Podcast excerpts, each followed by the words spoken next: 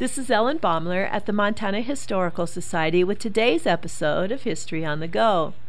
The death of Territorial Secretary and Acting Governor Thomas Francis Marr on July first, eighteen sixty-seven is Montana's most intriguing unsolved mystery. General Marr is today a folk hero, especially to Montanans of Irish descent, admired for his military exploits and as a gifted, passionate, patriotic speaker. His politics were controversial, and he had more than a few enemies.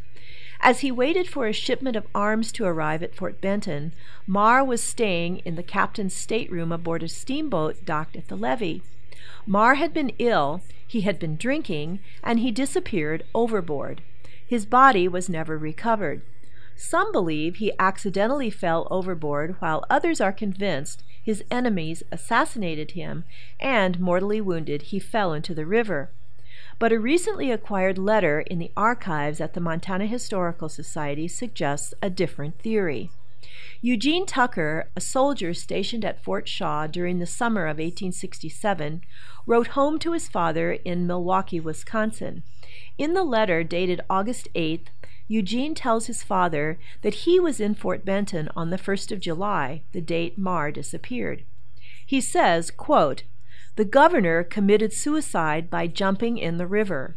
You no doubt have seen in the papers that he accidentally fell overboard, but as I was not more than fifty feet from him at the time, I know better, for he had a fit of delirious tremens."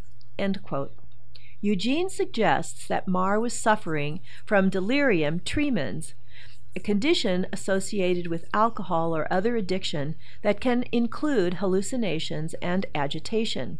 This could explain why, in a fit of delirium tremens, Marr might jump overboard. It seems a logical conclusion, but of course, we will never know for sure. This is Ellen Baumler at the Montana Historical Society.